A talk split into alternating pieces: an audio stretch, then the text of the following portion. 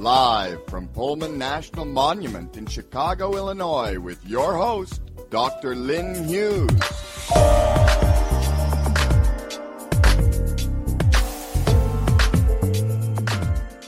We welcome you to Live from the Pullman National Monument, our global cast magazine format talk radio show, where we discuss all things cultural economic development, i.e. tourism, and we hold informative conversations on the arts, music, business, and people.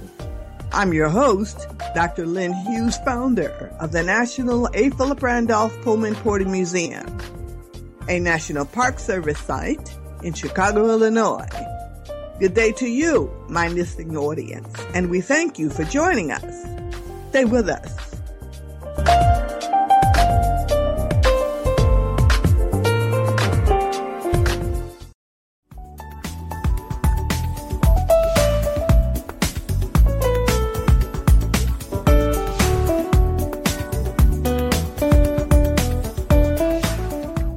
Today's show is brought to you by the Pullman Messenger magazine and Hughes Peterson Publishing.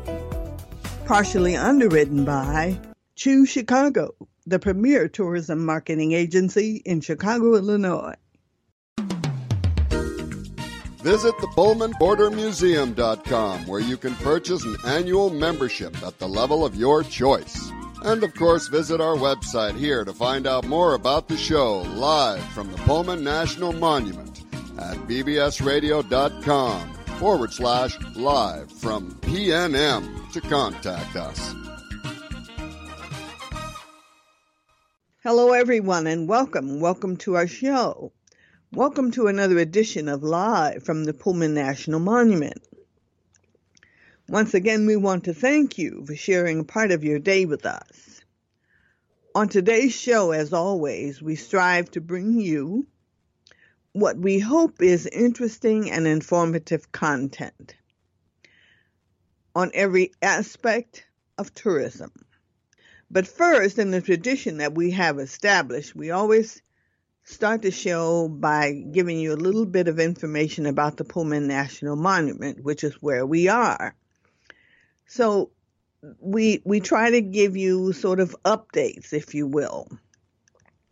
So for right now, there's not a lot of new anything happening. We're still building, but in the process of the National Park Service building their new visitor center, there are other sites, those of us of which the National A. Philip Randolph Pullman Porter Museum is among a small group of sites that were already working, already established before the National Park Service came to join us.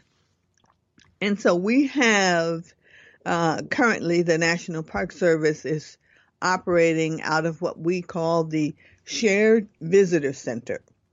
So the Visitor Center is being shared by the National Park Service and the Historic Pullman Foundation. They have an arrangement, and so the visitor center is operated by both parties, if you will. Now, what's happening at what's in the visitor center? It is that it's designed to sort of be the traffic cop, if you will, of the Pullman National Monument, and so its its purpose is to direct individual visitors to the various mm. sites within the monument. We're still working out the kinks, but that's what it's supposed to do. Now, the Historic Pullman Foundation, their focus is the 19th century architecture of the town of the original town of Pullman and the history of the company and sort of how the company operated within the town that George Pullman built. That's one site in the monument. There's another site called the Greenstone Church. Uh, it is significant in that it was a Unitarian church. The green limestone bricks, and it has a very famous organ that is featured there, which is apparently a really big deal.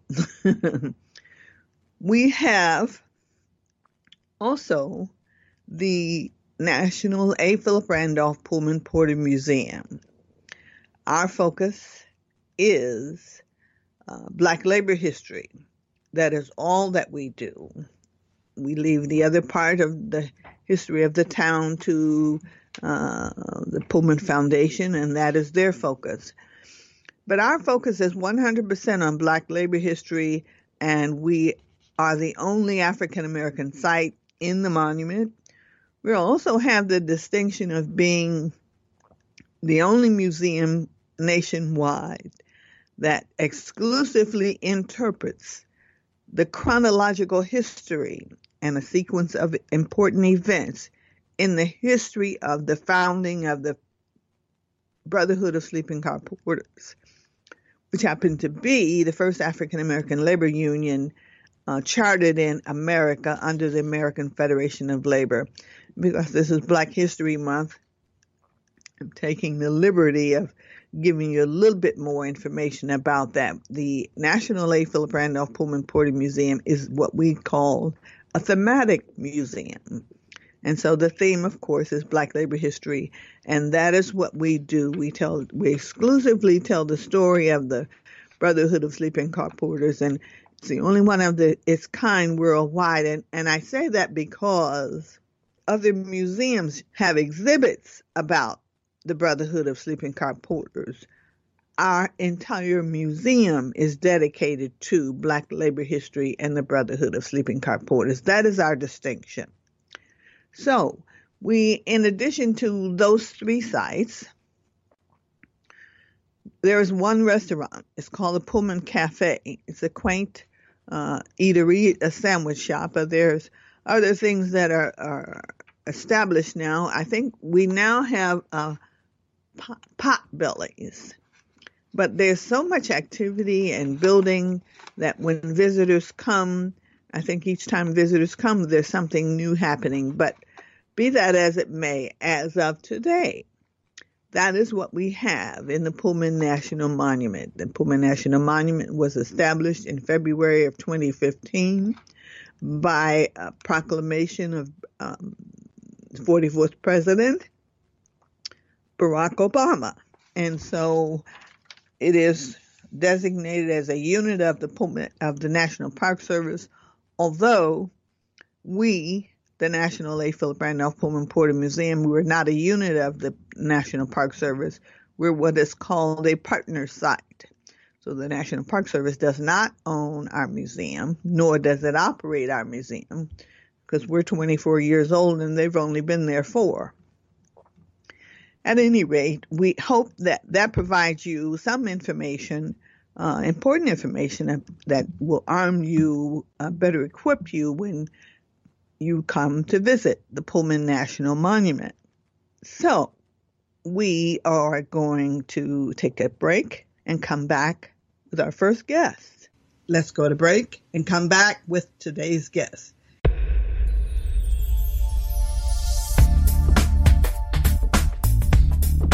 Support Hughes Peterson Publishing by visiting thepullmanmessenger.com and purchase an annual subscription. It's just $12 a year. Or purchase an Anthology of Respect by Dr. Lyn Hughes, available on Amazon.com.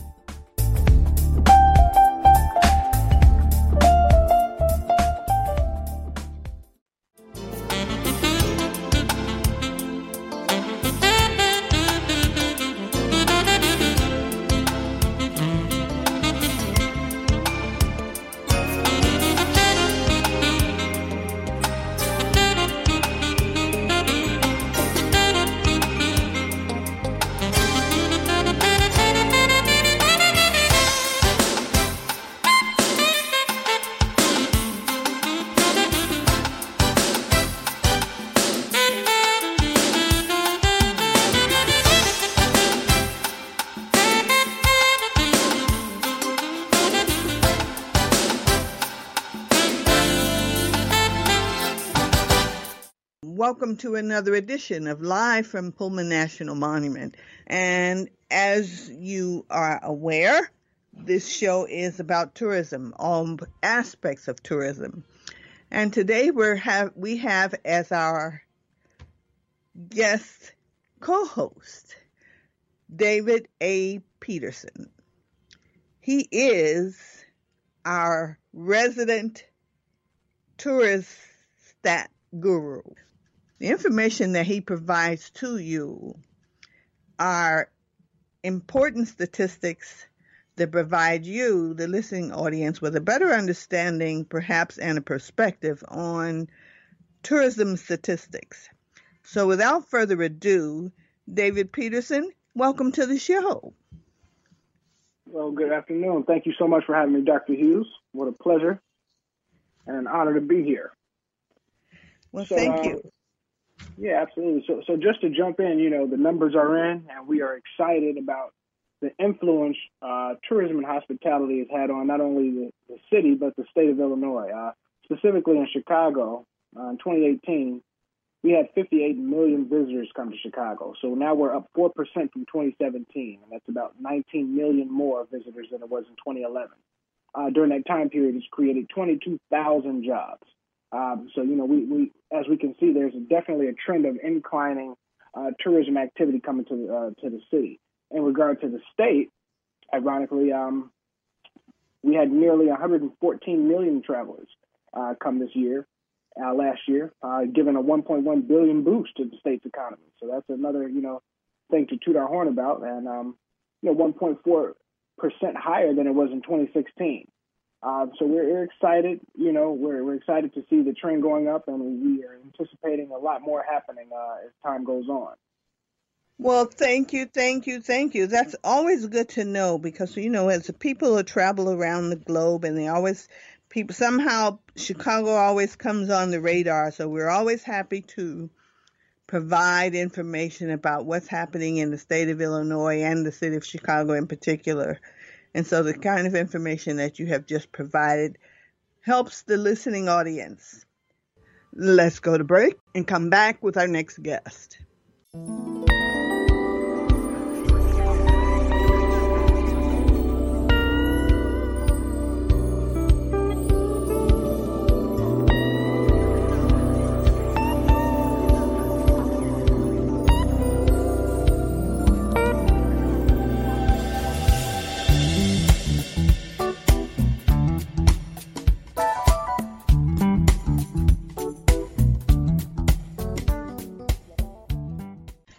Hello everyone and welcome. Welcome to another edition of Around the Museum Table.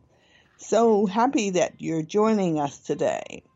We are on a new day and a new time, so it's taking a little bit of getting used to, but we're getting there. And as always, we hope today's show will be informative for you and enlightening. Our guest today is Samuel W. Black. Mr. Black is Director of African American Programs at the Senator John Heinz History Center in Pittsburgh, Pennsylvania. We have had the honor to have Mr. Black with us previously, about a year ago maybe, and we're just delighted that he's agreed to come back with us uh, and join us today.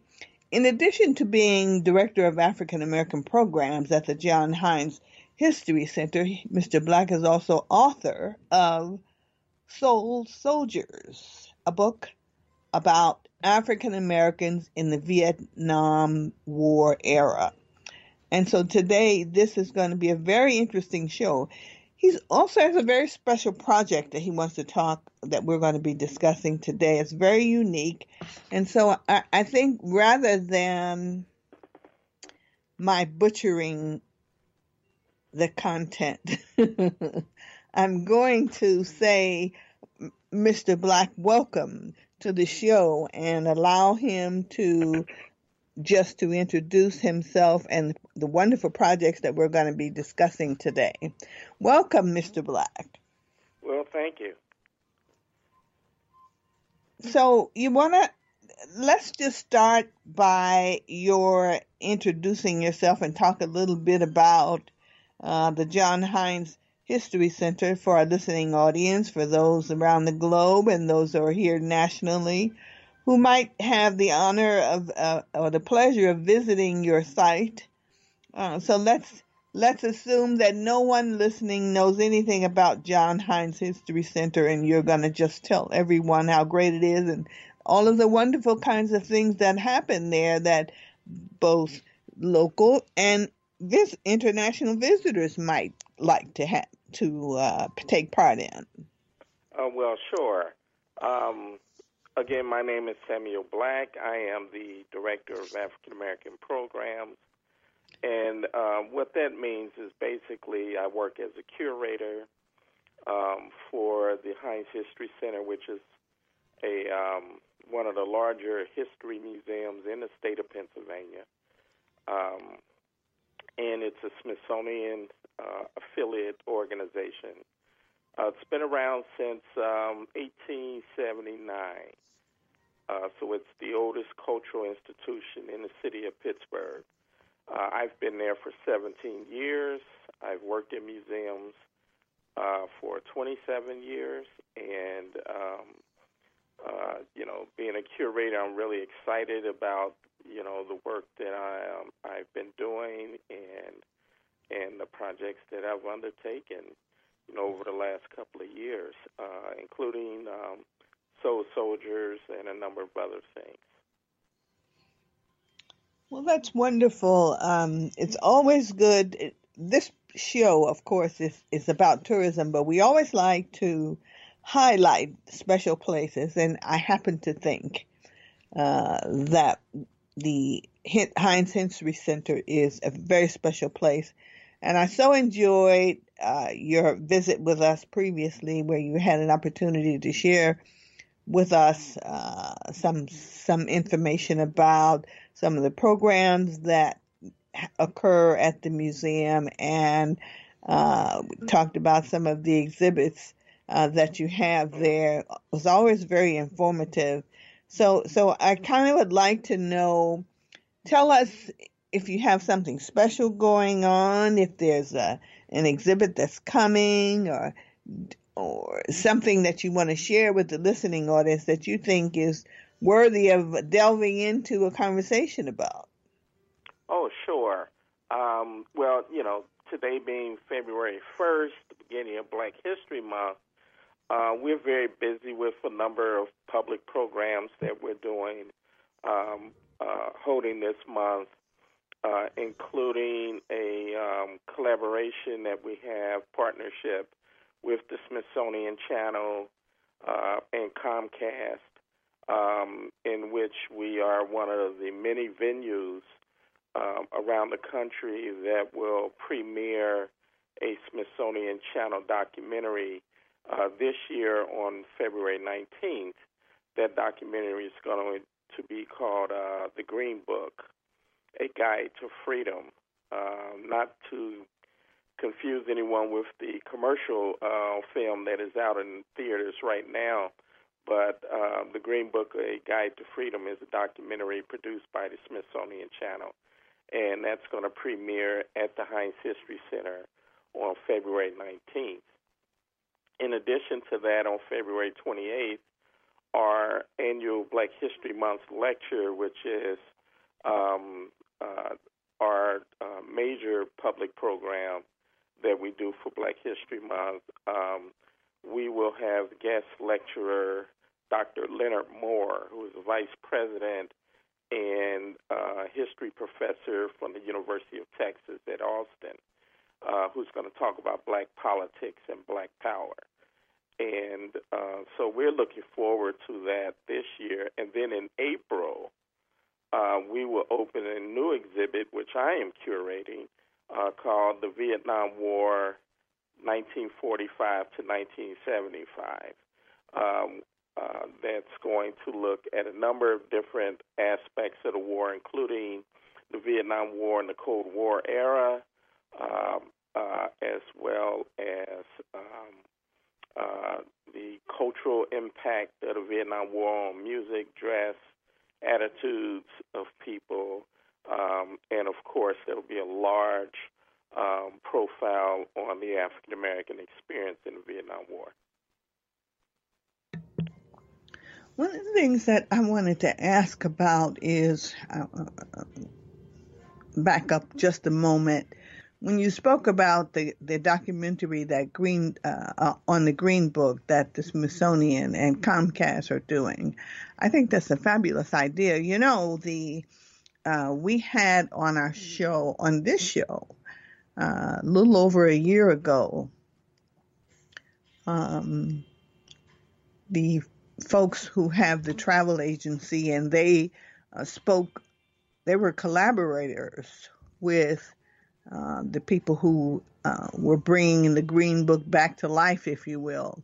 So apparently, um, those efforts were fruitful because fast forward, there's there's there's a there's a movie, uh, there's a resurgence and in- interest in the Green Book that I'm thrilled about, and now I'm very pleased to know that uh, the Smithsonian and Comcast are doing something on the documentary. I, I just think there's so much history that we have that is hidden and, and sort of not discussed or revealed or thoroughly discussed in a way that it ought to be.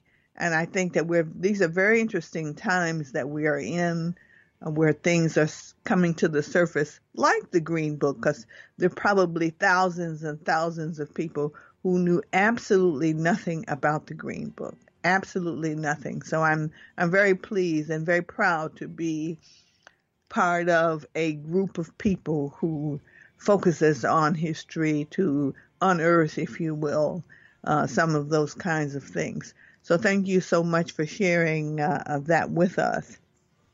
And it's very uh, interesting to learn about the exhibit that you have coming in April.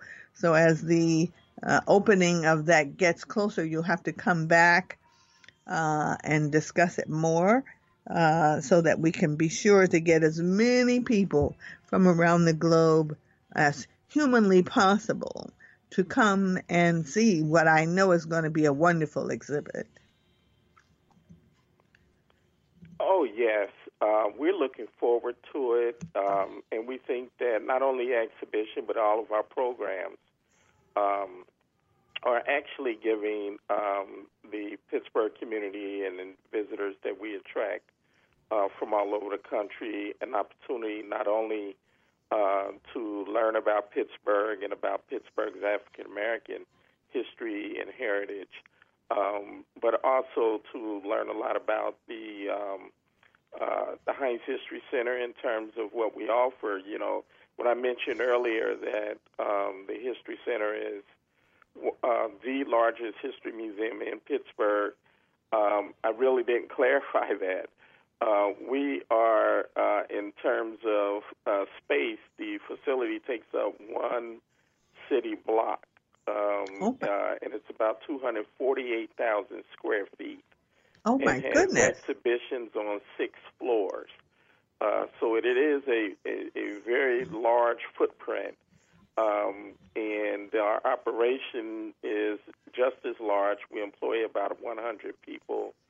I am one of um, about eight curators um, who are full-time staff, uh, professional staff there. So um, the organization also operates and maintains a number of other museums, including the Western Pennsylvania Sports Museum, the Thomas and Catherine Detre Library and Archives, as well as um, the Fort Pitt Museum um, and uh, the um, uh, Rock Shelter and Historic Village. Uh, so we are a pretty large operation and um, uh, consider ourselves a first class uh, museum. Well, that's fabulous to know because you give, it provides uh, visitors with an array of choices uh, and offerings that they can visit each of those uh, sites within the site, if you will. Uh, and that's always good to know. We, we, we like to pride ourselves on making sure that people who are listening know what's out there, what's available. And so for the people from from around the globe and and just local people or from across the country to know that there's always information, knowledge that one can uh, absorb uh, and and and leave being informed and enlightened and understanding better about culture, the, the general envelope of culture. Within that envelope, there are many, many slices, if you will. And so having the privilege of visiting some place like the Heinz History Center that offers those different venues is absolutely wonderful. And, and I think that as we encourage people to visit, that is, it helps the museum community, but it also helps the broader community because when you know more, you understand, and and and it's about understand.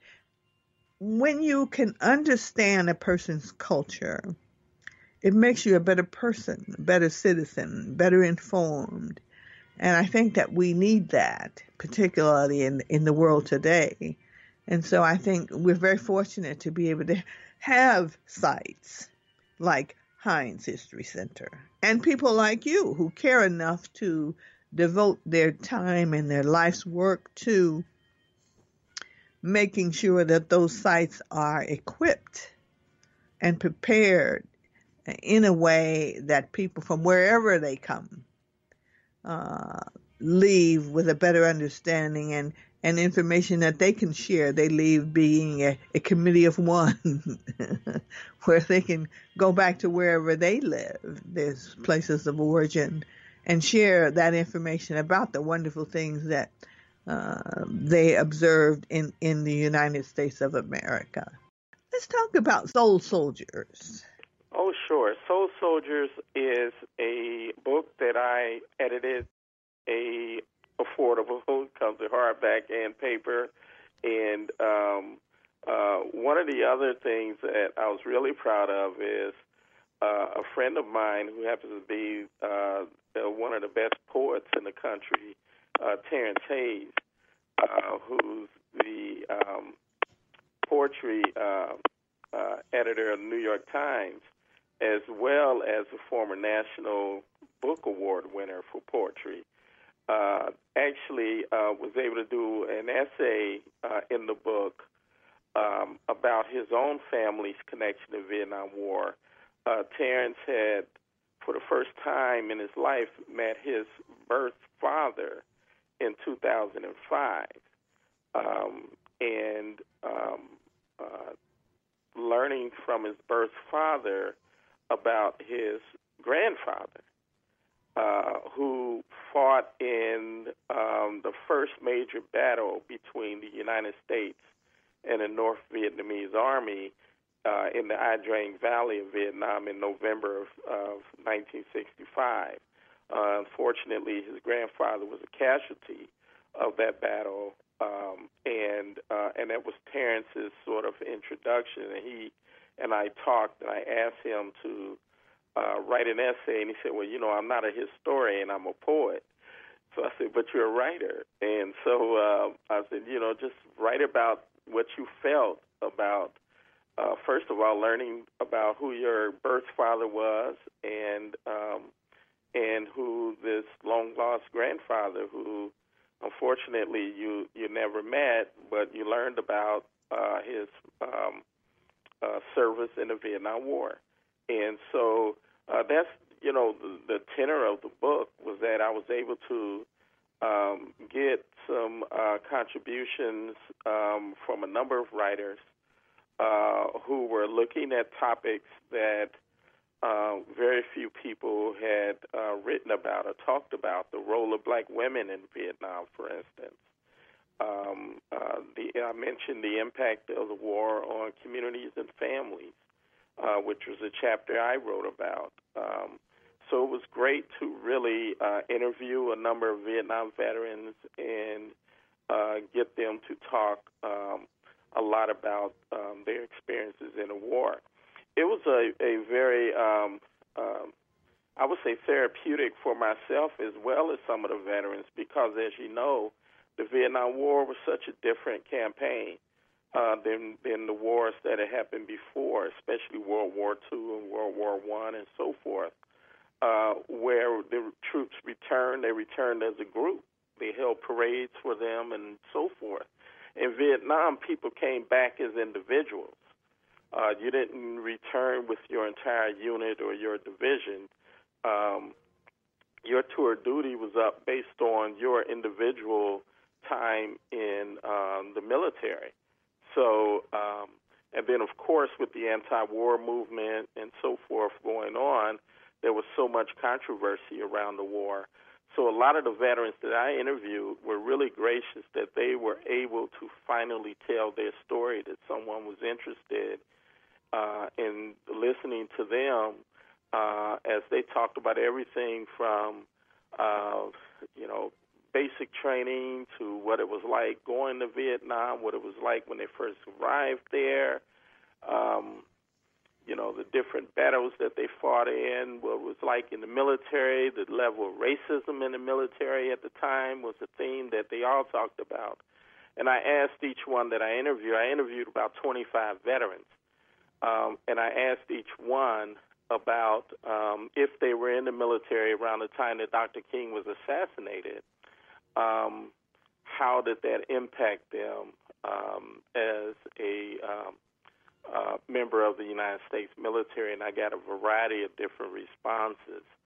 Um, and um, some of them talked about the um, the racial discrimination and uh, bigotry that took place uh, on military bases in Vietnam, the way that some uh, white soldiers celebrated the assassination of Dr. King.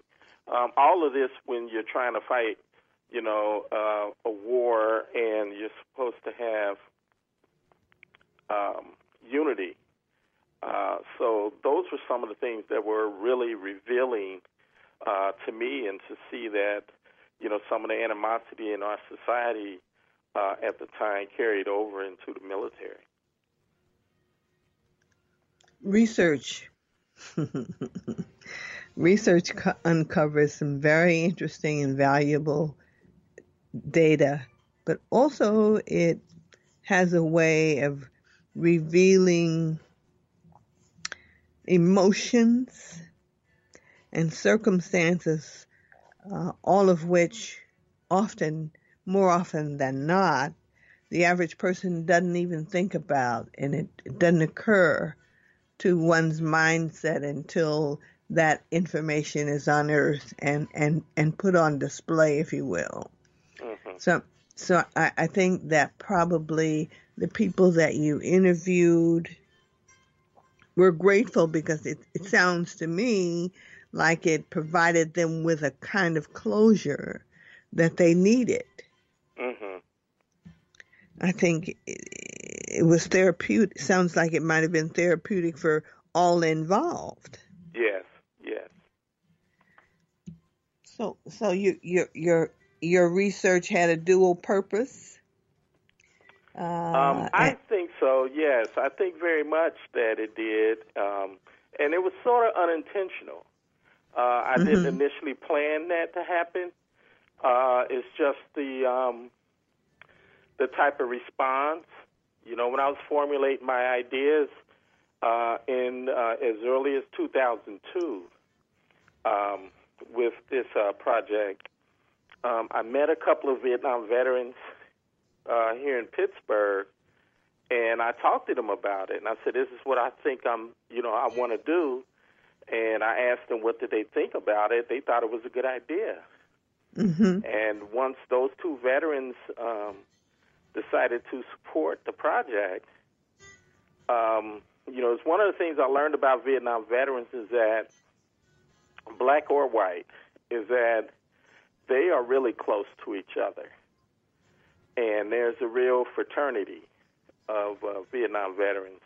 And so when I got two vet- just two veterans um, to work with me, they then spread the word um, throughout the Vietnam uh, veteran community here, and um, and that's how I got so much support.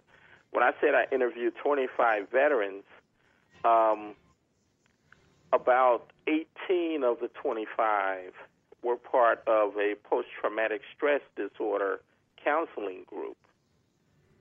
And so, you know, that gives you some idea of um, the type of response uh, to the project and the fact that there were veterans who felt that, yes, talking with Samuel Black about my um, experiences in Vietnam may be something that's going to help me deal with my PTSD.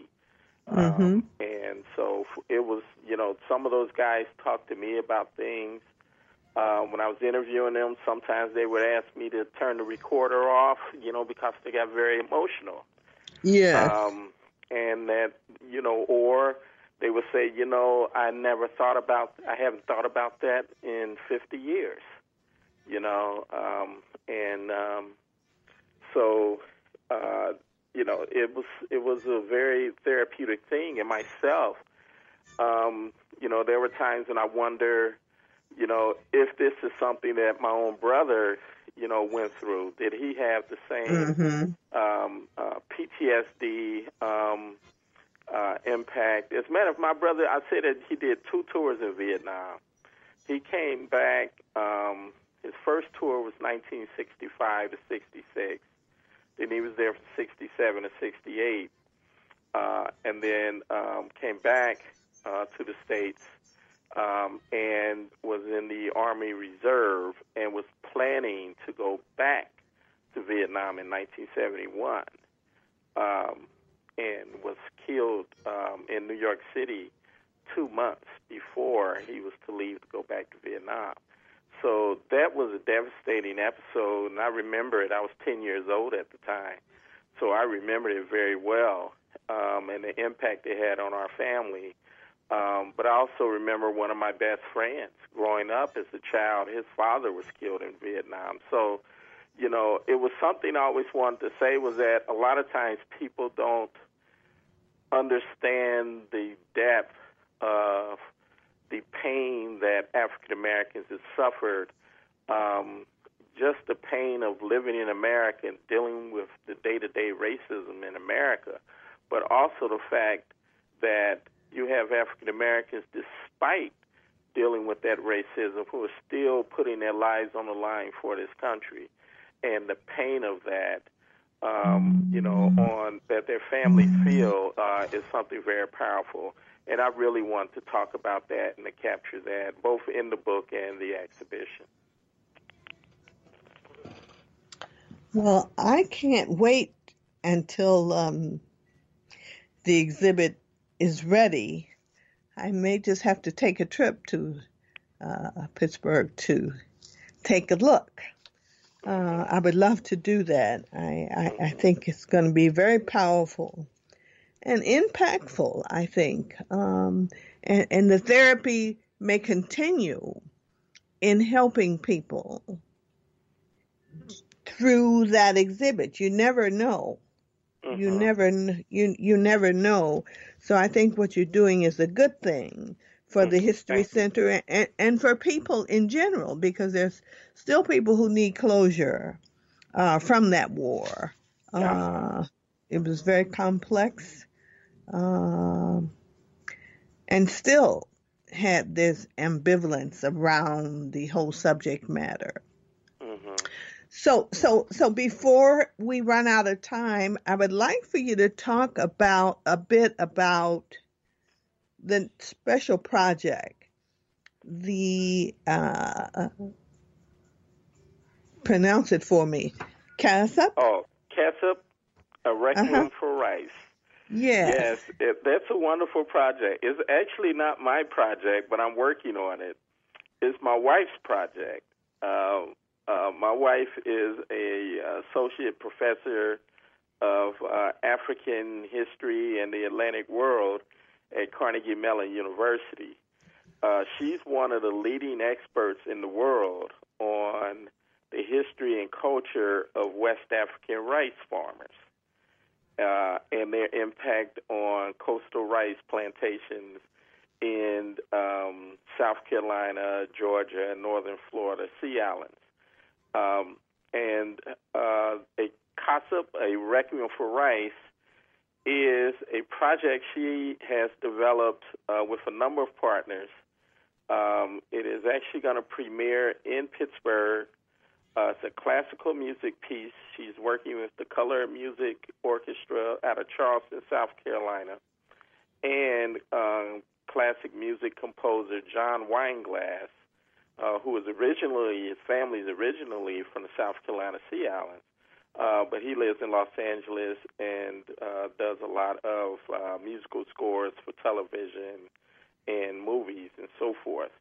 Um, and my wife is writing the libretto for uh, a Requiem for Rice. The title of the presentation is called Unburied, Unmourned, and Unmarked, and it's really a, a requiem, as we know, is is um, a uh, uh, classical opera um, uh, type of production that um, looks at the um, uh, or recognizes the um, uh, sort of a funerary of uh, something that has passed or someone who has passed.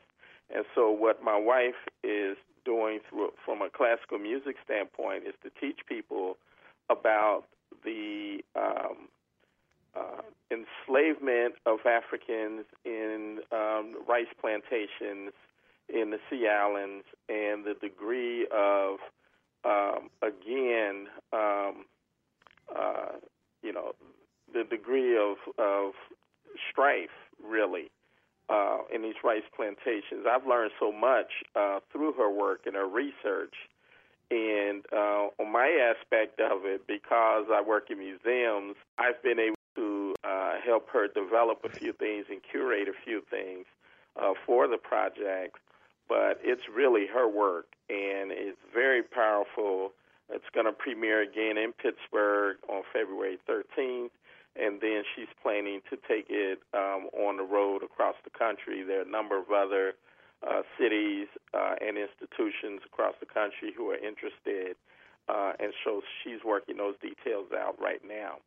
Uh, she's also working with film director Julie Dash uh, as a part of this project um, as well. So it has a lot of tentacles to it. Um, but um, so far, over the last uh, two or three years, in developing uh, uh, the project, uh, she's received a great deal of support. Um, and the fact, again, that uh, it's a story that uh, very few of us really know and understand um, aspect of black history. Um, there are a lot of devastating things about life on a rice plantation and um, she's bringing all of that out. In addition to the classical music piece that's going to premiere this month, um, maybe about a year from now, her book on the history of the Gullah Geechee uh, will be published, and um, so we're looking forward to that. So you know, as a scholar does, you know, you know, there's uh, a publication connected to um, a bigger project, and so. Um, she's working really hard on it, and it's it's really been um, something that uh, has garnered a great deal of uh, support and appeal. Well, I thank you so much for sharing um, the information on both of the wonderful projects that you've discussed today. And I applaud the work that you do. Mm-hmm. My congratulations to Mrs. Black for the work that she's doing. I think it's going to have a profound impact, uh, not just on Pittsburgh, but across the globe, I, I think. And so it's uh, opening on February 13th? Yes. And it, is it opening at the History Center or another uh, location? No, it's going to be, our venue is not um, large enough for it. Uh, it's going to open at the Carnegie Music Hall in Pittsburgh on February 13th, and um, we we are hoping that um, it will premiere, um, you know, uh, in other cities across the country. Um, uh, it's um, it's a really fantastic piece, and I think that one of the things that people are going to learn not only about this history of uh, American slavery, uh, looking at rice plantations, but also from the performance, the fact that you're going to have this full orchestra. Everyone in the orchestra is black and um, uh, to just to see the type of talent, the classical music talent uh, that exists in the Color of Music Orchestra is itself a very tremendous thing. So um, she's been able to accomplish a lot of things as a historian to bring not only art into her historical work, um, but um, also to uh, give the public an opportunity to see the type of uh, musical and artistic talent that exists in the African American community. Well, congratulations to you both. And I can't thank you enough for joining us today. Sure.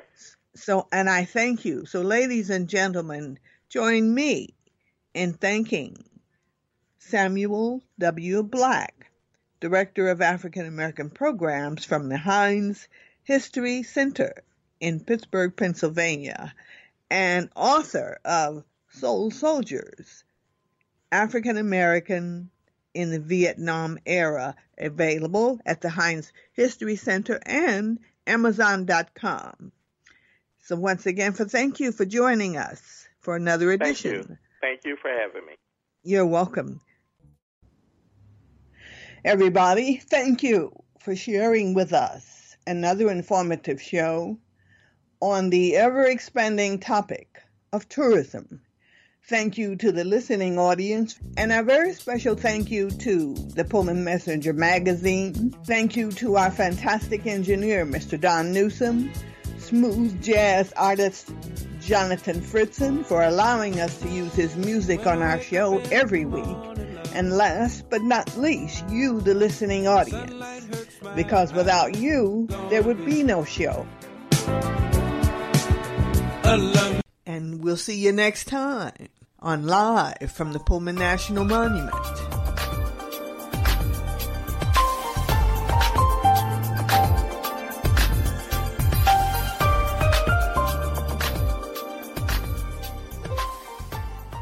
Live from Pullman National Monument was brought to you by Hughes Peterson Publishing in Chicago, Illinois. Hosted by Dr. Lyn Hughes.